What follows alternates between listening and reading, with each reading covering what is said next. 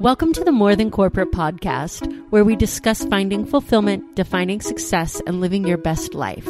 There's no roadmap to success, no one size fits all answer to fulfillment. I believe it requires us all to be vulnerable and authentic about what we want to accomplish and have the courage to step out of our comfort zone to chase our dreams. Keep listening to hear stories from inspiring people who make it their mission to live their best life every day. Welcome back to another episode of the More Than Corporate podcast. This is going to be a super quick episode. I wanted to jump on and just thank everyone for an absolutely amazing year. It's been so crazy to look back and see all of the things that have been accomplished this year, all of the people that I've met, all of the amazing people I've had the opportunity to talk to. And I'm sitting here with my family in Idaho and just have this amazing feeling of gratitude.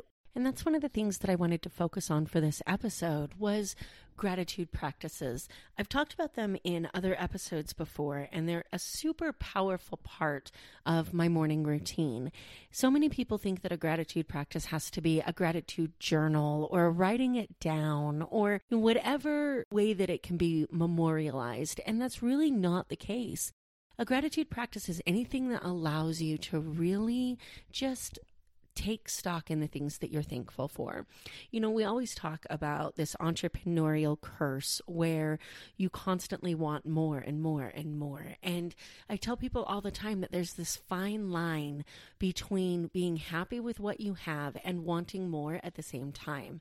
And that kind of prevents you from getting in that mentality of I need to have more, I need to have the next thing, I need to have the next thing. You know, as an entrepreneur, we all want something more, and it's easy to get caught up in that grass is greener mentality. Taking stock in what you're thankful for, being grateful for what you have, and understanding that there's more out there to obtain at the same time is really where that balance comes from and where that perfect sweet spot is. So, as far as a gratitude practice, what does that look like? For me, a gratitude practice really looks like something different every single day. Sometimes I actually write in a gratitude journal.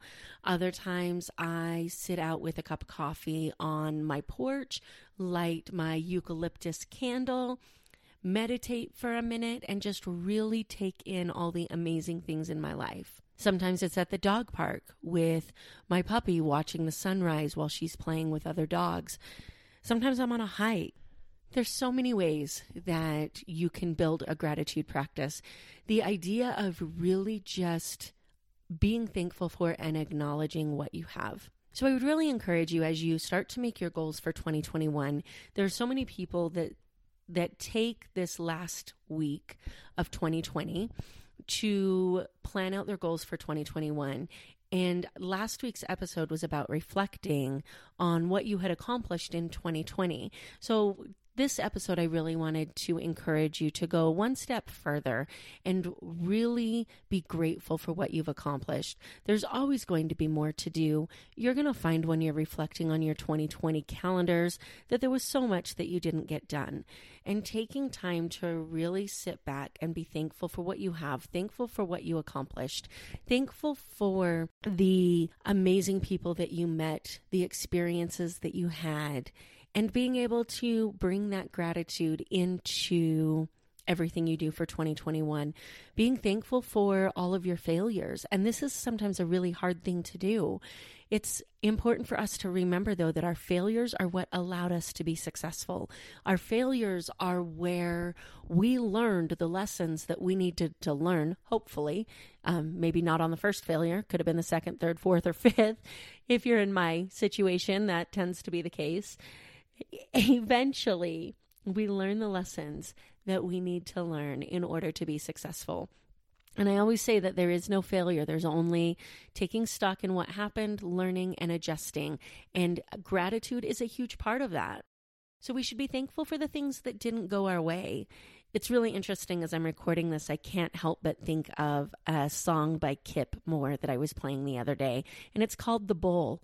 And the premise of the song is being thankful for all the bulls that buck you off throughout your life. It's really, really difficult sometimes to step back and be thankful for the things that didn't go our way. But so many times I know in my life there's so many situations where I can look back and say, you know what, if I had gotten that thing that I thought I wanted, if I had accomplished that thing that I thought that I wanted to accomplish, if this had gone my way, then I would have missed out on all of this other stuff. So I'm so thankful that that didn't happen. I'm so thankful that life turned out the way that it did. So, as you guys plan your 2021, take some time to incorporate a gratitude practice into that and take some time to figure out what gratitude looks like for you going into 2021 to make sure that at the end of the year, when you're planning your 2022 goals, you have some sort of routine where you can look back and see all the amazing things that you're grateful for throughout the year. There's some great ideas that I've seen on the internet, including a jar where you put something that you're grateful for every single day in that jar and then you open it on Christmas or at the end of the year. I think that's a super cool idea. There's some amazing things that you can do starting at the beginning of the year to really memorialize the things that you're grateful for as you get to the end of the year. But what I really wanted to highlight with this is that a gratitude practice doesn't have to be complex. It doesn't have to be a certain way. There's no right or wrong way to do it. The whole purpose is just to take some time every single day to really recognize what you're grateful for. And that allows you to open up and receive so many more connections and blessings and all of the amazing things that we always look for. So, with that being said, as I mentioned in the beginning of the episode, I am so incredibly grateful for all of you who continue to listen to this podcast. A year and a half in at this point, and I'm so amazed at the connections that I've made both in podcast guests and in listeners, the impact that this has had in my life. I started this podcast because I felt like I wanted to share my story to ease other people's struggles. I never expected for it to have the impact that it has had on my life. So thank you guys for every part that you've had in that. I hope that you guys all have an amazing Christmas or whatever you celebrate around this time of year. Thank you so much. And always remember that you have the opportunity to define your best life and you owe it to yourself to go out and live it. Thank you so much for tuning into this episode of the show. I hope that something that was said resonated with you or provided value to you in one way or another.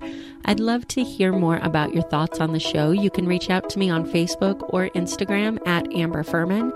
Also, I've created a Facebook community for followers of the show to interact with me and other members of the community. You can find that on Facebook at More Than Corporate. So go ahead and join that group if you'd like to stay up to date on podcast happenings and meet some really cool people. Again, thanks so much for tuning in.